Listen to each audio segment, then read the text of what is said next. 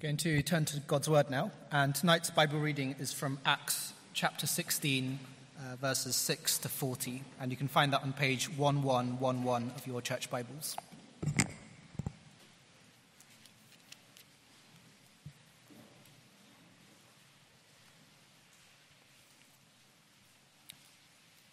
That's Acts chapter 16, beginning at verse 6. Paul and his companions traveled throughout the region of Phrygia and Galatia, having been kept by the Holy Spirit from preaching the word in the province of Asia. When they came to the border of Mysia, they tried to enter Bithynia, but the Spirit of Jesus would not allow them to. So they passed by Mysia and went down to Troas. During the night, Paul had a vision of a man of Macedonia standing and begging him, Come over to Macedonia and help us. After Paul had seen the vision, we got ready at once to leave for Macedonia, concluding that God had called us to preach the gospel to them.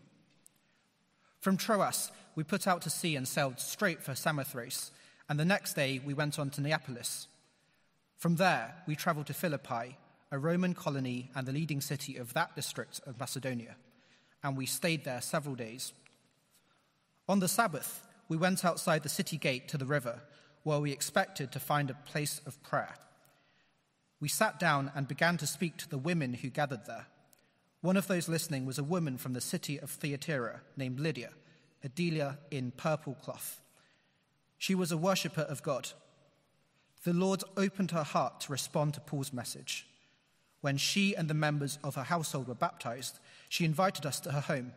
If you consider me a believer in the Lord, she said, come and stay at my house. And she persuaded us. Once, when we were going to the place of prayer, we were met by a female slave who had a spirit by which she predicted the future. She earned a great deal of money for her owners by fortune telling. She followed Paul and the rest of us, shouting, These men are servants of the Most High God who are telling you the way to be saved. She kept this up for many days. Finally, Paul became so annoyed that he turned round and said to the spirits, In the name of Jesus Christ, I command you to come out of her. At that moment, the spirit left her. When her owners realized that their hope of making money was gone, they seized Paul and Silas and dragged them into the marketplace to face the authorities. They brought them before the magistrates and said, These men are Jews and are throwing our city into an uproar by advocating customs unlawful for us Romans to accept or practice. The crowd joined in the attack against Paul and Silas, and the magistrates ordered them to be stripped and beaten with rods. After they had been severely flogged, they were thrown into prison, and the jailer was commanded to guard them carefully. When he received these orders, he put them in the inner cell and fastened their feet in the stocks. About midnight, Paul and Silas were praying and singing hymns to God, and the other prisoners were listening to them. Suddenly, there was such a violent earthquake that the foundations of the prison were shaken. At once, all the prison doors flew open, and everyone's chains came loose. The jailer woke up, and when he saw the prison doors open, he drew his sword and was about to kill himself because he thought the prisoners had escaped. But Paul shouted, Don't harm yourself. We are all here. The jailer called for lights, rushed in, and fell trembling before Paul and Silas. He then brought them out and asked, Sirs, what must I do to be saved? They replied, Believe in the Lord Jesus, and you will be saved, you and your household. Then they spoke the word of the Lord to him and to all the others in his house. At that hour of the night, the jailer took them and washed their wounds. Then immediately he and all his household were baptized. The jailer brought them into his house and set a meal before them. He was filled with joy because he had come to believe in God, he and his whole household. When it was daylight, the magistrates sent their officers to the jailer with the order Release those men. The jailer told Paul, The magistrates have ordered that you and Silas be released. Now you can leave. Go in peace. But Paul said to the officers, They beat us publicly without a trial, even though we are Roman citizens, and threw us into prison. And now do they want to get rid of us quietly? No, let them come themselves and escort us out. The jailers reported this to the magistrates, and when they heard that Paul and Silas were Roman citizens, they were alarmed. They came to appease them and escorted them from the prison, requesting them to leave the city. After Paul and Silas came out of the prison, they went to Lydia's house, where they met with the brothers and sisters and encouraged them. Then they left. This is God's word.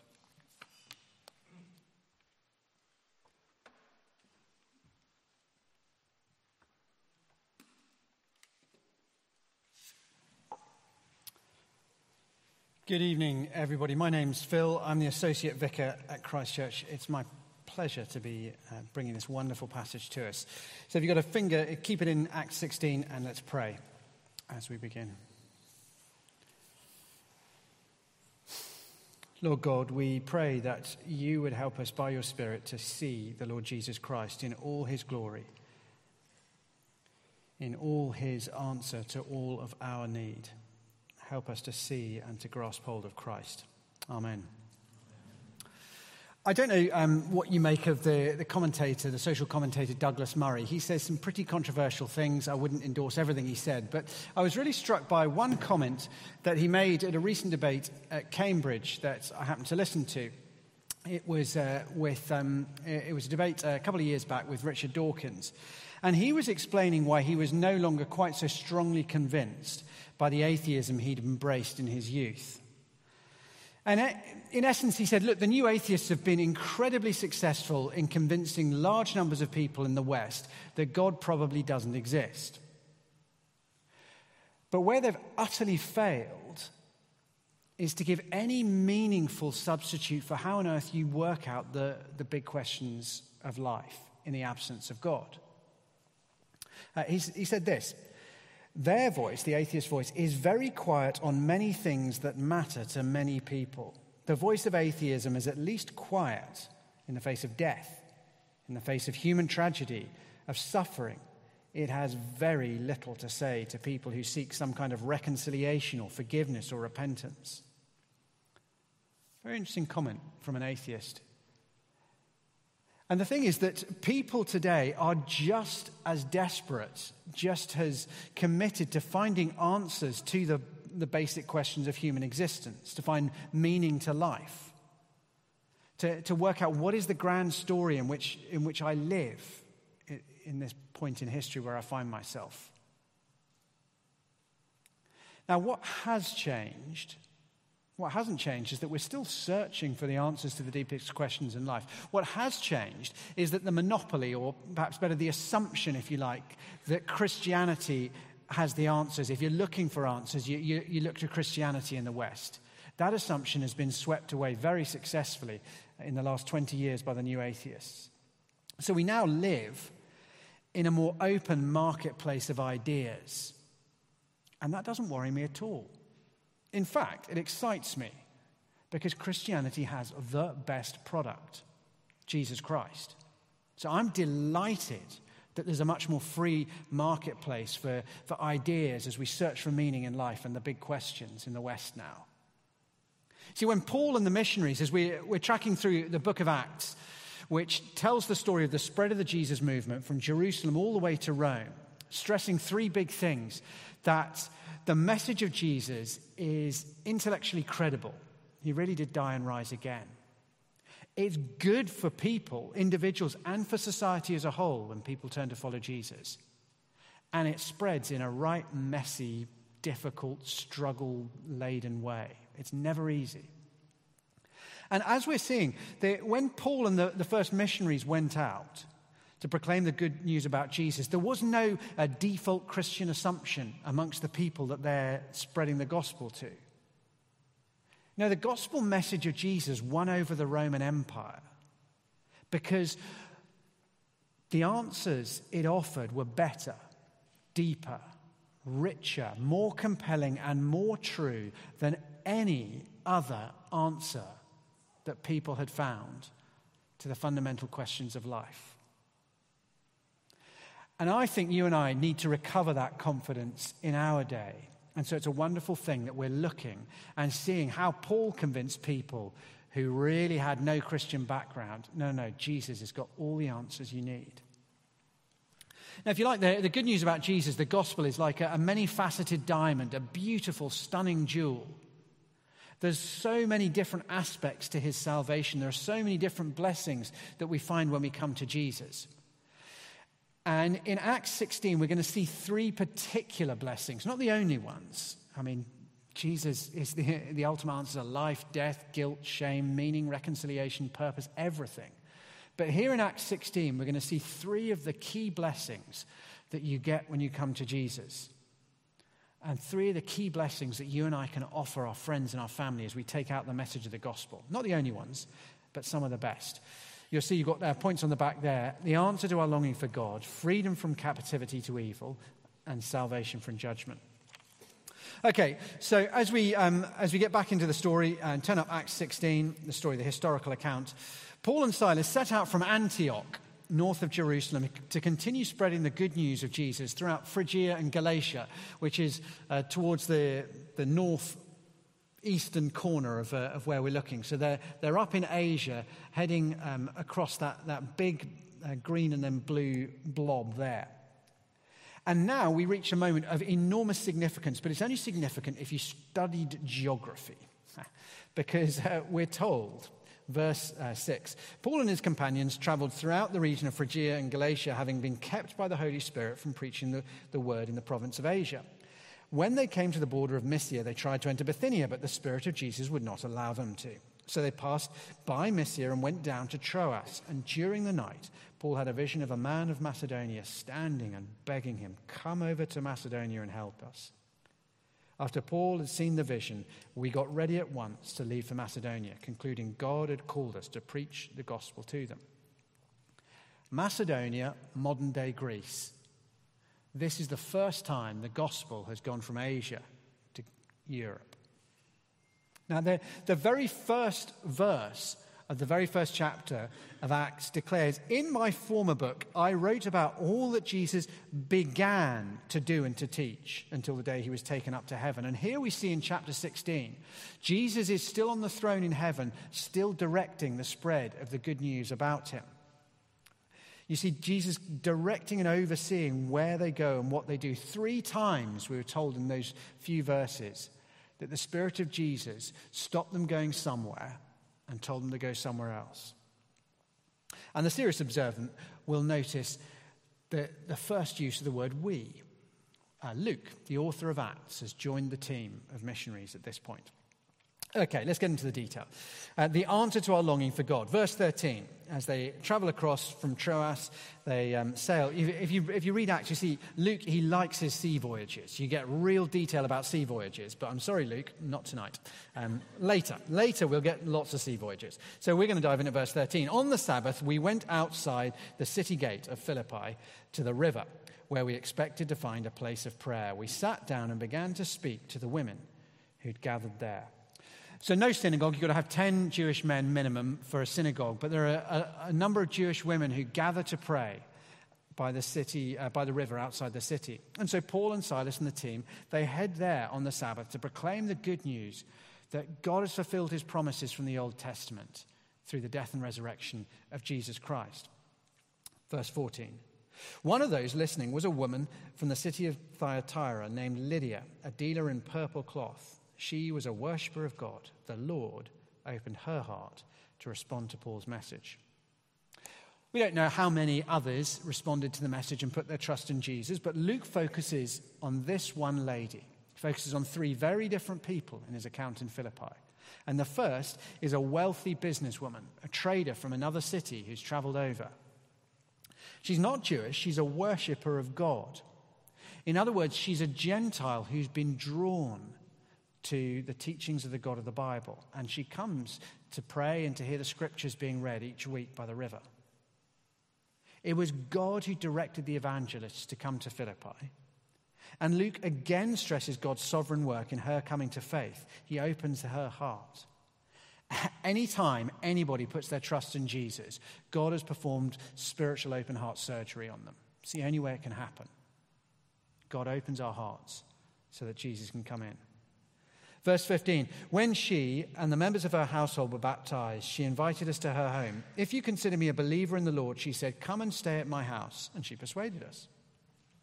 Now, when you read the letter of Philippians that Paul wrote to this church a few years later, you see it's marked by appreciation of their incredible generosity.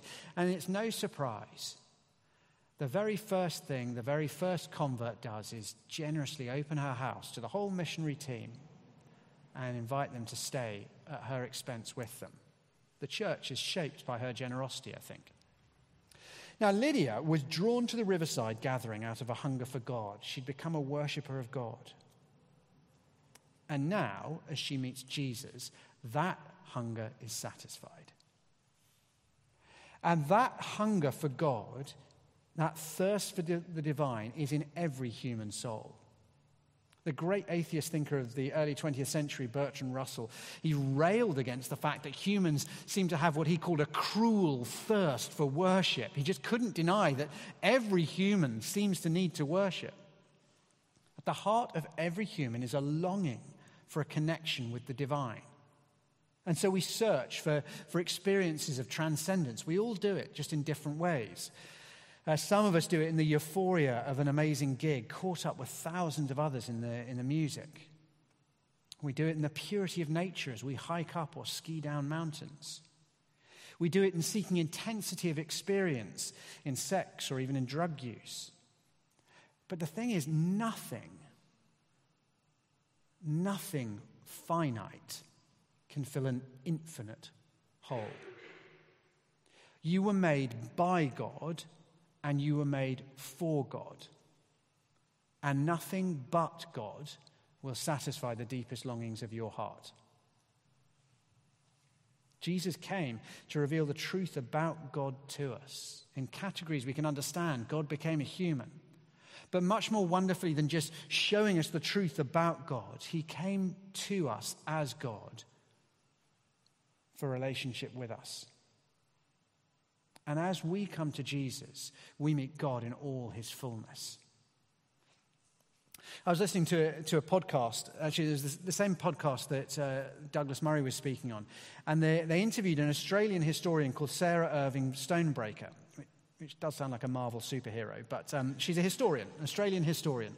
And um, she grew up without religious belief and came to, to study at, at, Cambridge. And as a young adult, she was massively influenced by the new atheist movement, and in particular by ethicist Peter Singer.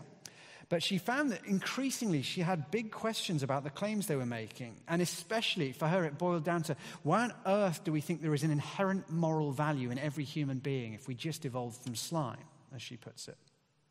And she describes a sense of just absolute vertigo listening to Peter Singer saying there is no difference between us and the animals, thinking, well, but, but what does that mean for human meaning and, and human morality? And she, she said, quote, I started to doubt whether atheism could sustain my deepest moral convictions.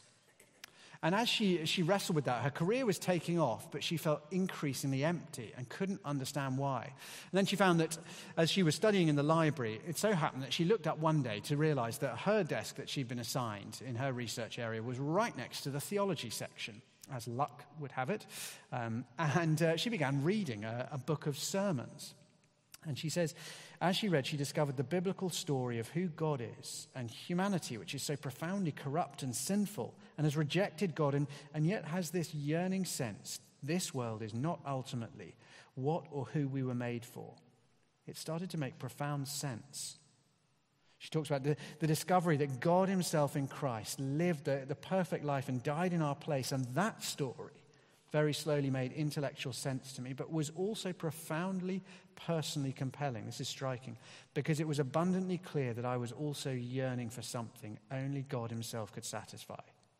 I later learned that famous line from St. Augustine Our hearts are restless until they find their rest in you, Lord.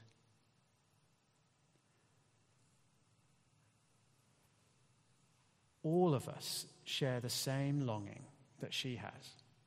And it is in Jesus, only in Jesus, you can find the true answer to the desire of every human to connect with the divine, to be known and loved by God.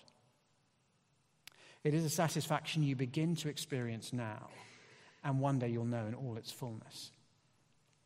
If you like, our hunger for God is like the desire for food that's stirred by the smell. You know how you're perfectly content, and then you, oh my goodness, whatever it is pizza, uh, filthy doner kebab, whatever, whatever, yeah, um, um, gourmet meal, like I, I like, um, whatever. You know, there is that smell of some foods that just gets you, and oh, oh, suddenly I'm hungry. Oh, I was perfectly content 30 seconds ago, and now I will die if I don't eat right now. And, and that we're like that and all the things of this world that we try to satisfy that hunger with. It's like chasing down different aromas, different smells, in the hope that if I, if I just find the right smell, then my hunger will be satisfied.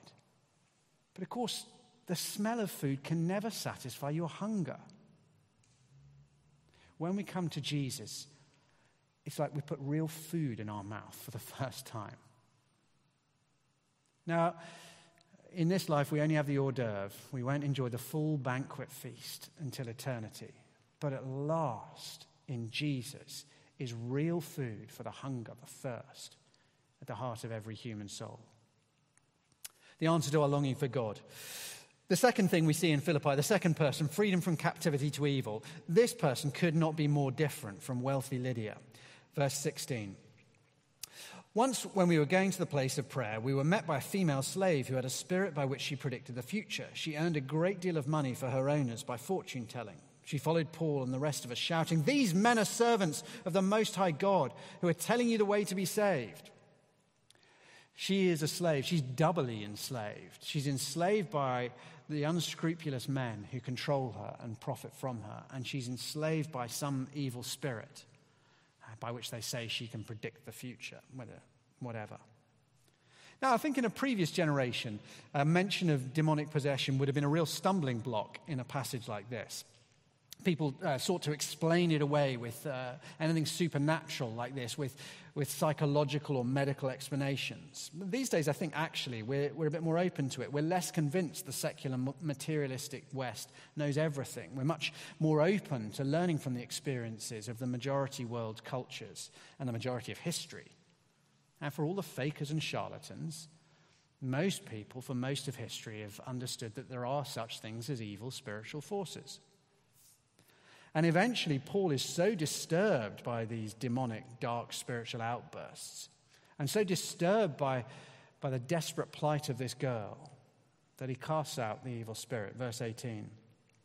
She kept this up for many days. Finally, Paul became so annoyed, well, uh, deeply distressed, that he turned round and said to the spirit, In the name of Jesus Christ, I command you, come out of her. At that moment, the spirit left her. Did you notice? Paul has no power himself. In the name of Jesus. That's where the power lies.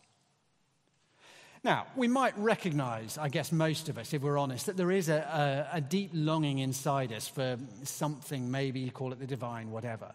But few of us would recognize, I need release from captivity to evil spiritual powers. That's true. My guess is most people don't need Jesus to free them from demonic possession. But this is a picture of enslavement to evil powers, which I think we do know. Uh, turn the talk away from possession and talk about addiction or toxic habits. Uh, and suddenly, most of us would have to recognize okay, yeah, maybe I am controlled by desires, patterns of behavior, and thoughts that I'd really like to be free from, that do feel enslaving. Now, we might prefer the term unhealthy rather than evil but the Bible's a blunt book, and God's word says we're slaves to sin. We are. We all find ourselves doing, saying, thinking stuff which causes harm to others, which we know is wrong, which we know diminishes our, ourselves, and in our more honest moments, we recognize must be offensive to God. And for all our abilities and our discipline, we're unable to free ourselves. Now, most of us can point to one thing we've quit. maybe we've quit smoking or porn or whatever it is, but we can't rid ourselves of all our sinful desires and behaviors. We are slaves to our desires. And in this sense, the New Testament of the Bible says we do serve dark powers. Uh, Paul puts it exactly this way in Ephesians 2 as he writes about all people, he says, As for you, you were dead in your transgressions and sins in which you used to live when you followed the ways of this world and of the, the ruler of the kingdom of the air, the spirit who is now at work in those who are disobedient. when we follow the desires of our hearts and live out the sinful desires we wish we didn't, we're, we're serving dark forces, he says. But Jesus has the power to free us, just as he freed this girl. See, that's the promise of the gospel. Turn to Jesus, and your destiny is no longer determined, controlled by your sinful desires. None of us will be free perfectly from sin until Jesus returns and transforms our bodies. But the difference is, Jesus does give us the strength to finally say no. We're set free. Thirdly, salvation from judgment. So, when the citizens of Philippi saw the slave girl set free from her evil oppression by Jesus, they were delighted to discover a new power, a goodness stronger than the evil which had enslaved her. And so they listened intently to the message as Paul and Silas proclaimed the good news. Well, not exactly. Verse 19. When her owners realized that their hope of making money was gone, they seized Paul and Silas, dragged them into the marketplace to face the authorities. They brought them before the magistrates and said, These men are Jews, and they're throwing our city into uproar by advocating customs unlawful for us Romans to accept or practice. Amazing the way they dress up their greed. The crowd joined in the attack against Paul and Silas, and the magistrates ordered them to be stripped and beaten with rods. After they'd been severely flogged, they were thrown into prison, and the jailer was commanded to guard them carefully. When he received these orders, he put them in the inner cell and fastened their feet in the stocks. It's interesting. In his letter to the Philippians, Paul writes these words from a Roman prison, which I think will appear on the screen. Now, I want you to know, brothers and sisters, that what has happened to me has actually served to advance the gospel. As a result, it has become clear throughout the whole palace guard and to everyone else that I am in chains for Christ. Isn't that striking? And it's a pattern that Paul had learned with Silas in a Philippian jail. The authorities might be able to chain God's messengers, but they can't chain God's message.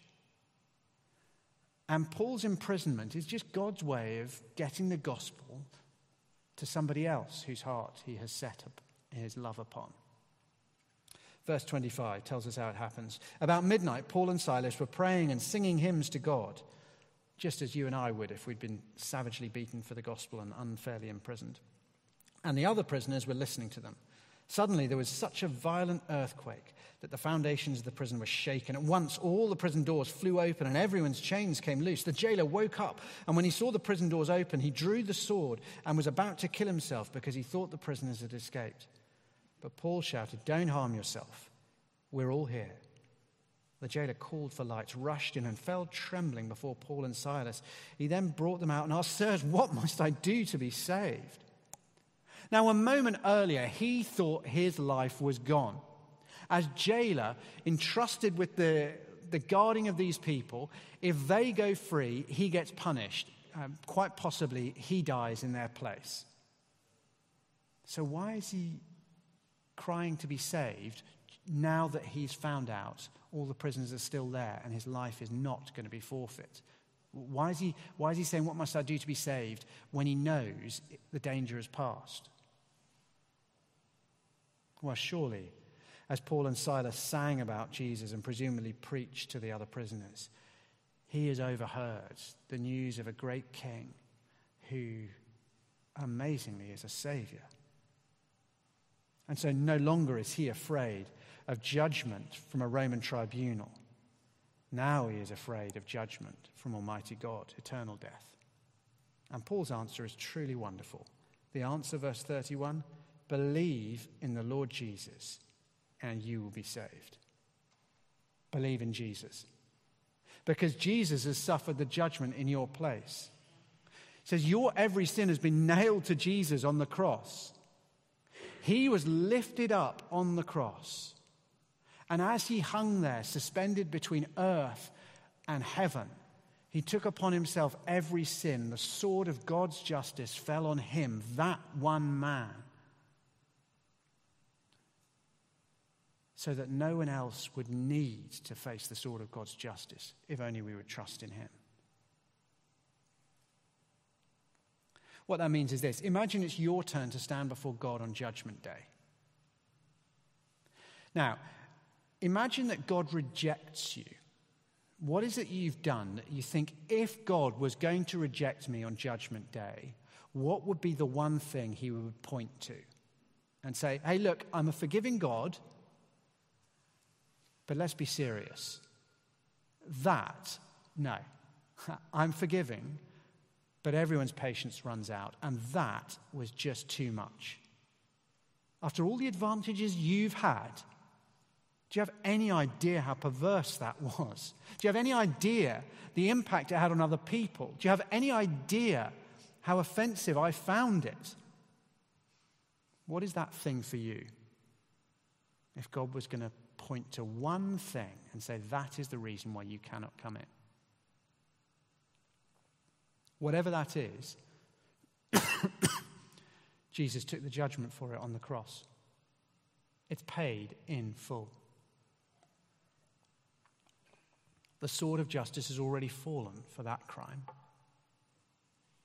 Okay, well, what's the next thing? If that's dealt with, what's the next most serious item on your list?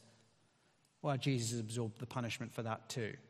And the next, and the next, and the next, and the next. Jesus took the judgment of death that we deserve. So we are saved in full by trusting in him. Now, we may wonder how is it that the death of just one man can be sufficient to satisfy the judgment deserved by all the sins of all God's people for all of history. I told one or two before. This, this precise question was asked in our Doctrine of Salvation lectures when I was at theological college. I'll never, ever forget the, the lecturer's response. He just stopped and looked at the, the person who asked the question and said, That's the wrong question.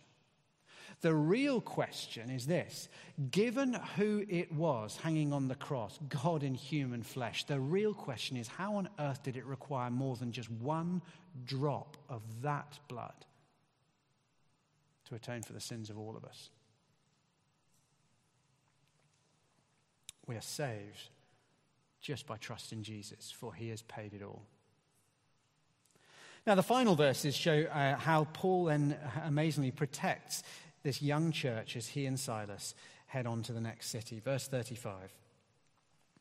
When it was daylight, the magistrates sent their officers to the jailer with the order release those men. The jailer told Paul, The magistrates have ordered that you and Silas be released. Now you can leave, go in peace. But Paul said to the officers, They beat us publicly without a trial, even though we're Roman citizens, and threw us into prison. Now they want to get rid of us quietly? no. Let them come themselves and escort us out. To beat a Roman citizen without trial was a very serious offense.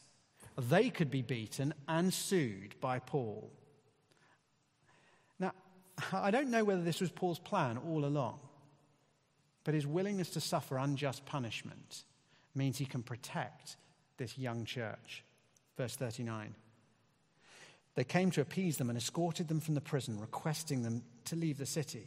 After Paul and Silas came out of the prison, they went to Lydia's house where they met with the brothers and sisters and encouraged them, and then they left. So Paul and Silas depart from Philippi with their bodies bearing the marks of their beating from the Philippian officials, but they ensured that the church bears a different mark from the officials the, the seal of their approval. You know, the people of Philippi will have seen, as Paul and Silas are escorted from the jail by all the magistrates of the city and not thrown out, but escorted to Lydia's house, where you can imagine the magistrates kicking their heels for, don't know how long the church services were back there, but I imagine Paul took his time to encourage the believers. And then when he was good and ready, then they left. And suddenly the church has been officially recognized. The mobs will be a bit slower throw rocks in those windows now that the officials have been seen with Paul and Silas. Paul wouldn't use his rights to protect himself, but he would use his rights to protect the young church. I think it's a wonderful, wonderful chapter. I love Acts 16. And I guess each of us will probably resonate a little bit more with one or other of the characters or one or the other needs expressed in this chapter. But the truth is, actually, all of us share all of the needs. All of us, all of us share a need to meet with God. All of us need to be set free from our sinful desires, and all of us need to be saved from the judgment of God. And Jesus is the answer to every human. And maybe you've come to church because you're exploring the search for meaning or purpose or hope, or you long for peace or forgiveness or spirituality.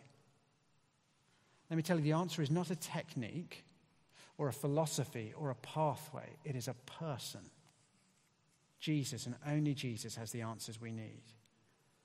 And so come to Him, put your trust in Him. You can do that for the first time tonight. And if you do that, then you will leave here knowing God, set free from evil, and saved eternally from the fear of judgment. And if you do know him already, then please don't fall into the trap so many of us fall into of believing Jesus on a Sunday, but then parking him for the rest of the week, ignoring him in the day to day realities of life and pursuing the things of, of this world. But we'll wake up tomorrow and Instagram will promise us experiences which will fulfill our need of the divine, and we'll be tempted to chase after those experiences like everybody else. We'll wake up tomorrow to see our feeds full of psychologists and lifestyle gurus promising freedom from toxic habits. And we'll chase after that rather than Jesus who sets us free. We'll find our feeds full of techniques of self love and affirmation to silence the voice of guilt and the fear of judgment, rather than Jesus who has suffered the punishment in our place. Only Jesus has the answer to your deepest longings. So go further, dig deeper into your relationship with Him, and share that good news widely with others. Jesus and only Jesus is the hope our city and our world needs. And Jesus, only Jesus, is the deepest need that you and I have. Let us pray. Our uh, Lord God, we thank you for this um, wonderful little chapter. We thank you for these three people with their different needs and the way that Lord Jesus Christ answered each of them. Father God, help us, we pray, to turn to Christ confident that in Him, in Him, you meet all our greatest needs. In Him, there are limitless riches. In Him, there is salvation for every sinner. In His name we pray. Amen.